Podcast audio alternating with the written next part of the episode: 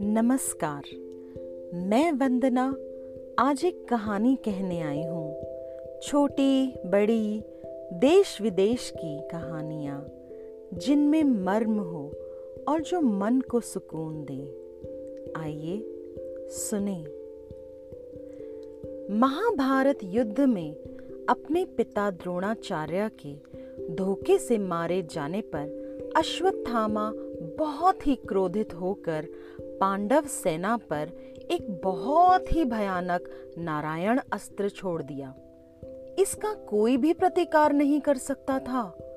ये जिन लोगों के हाथ में हथियार होता था और जो लड़ने के लिए कोशिश करता दिखे, उस पर अग्नि बरसाता था और तुरंत नष्ट कर देता था।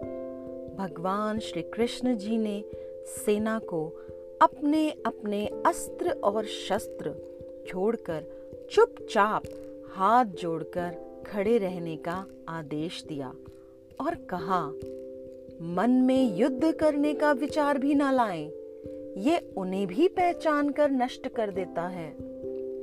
नारायण अस्त्र धीरे धीरे अपना समय समाप्त होने पर शांत हो गया।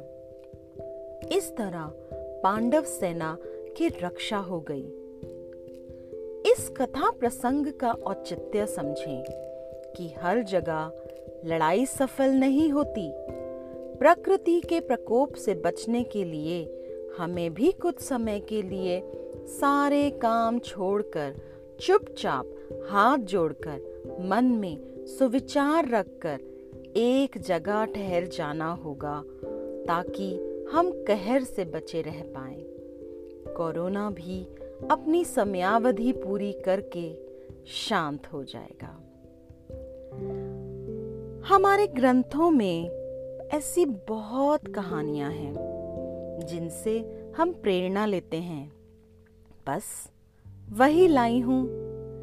दिन के किसी भी समय सुने, चाहे बच्चों को रात के समय सुलाने से पहले सुना दें मैं आशा करती हूँ आपको ये पसंद आएँगी।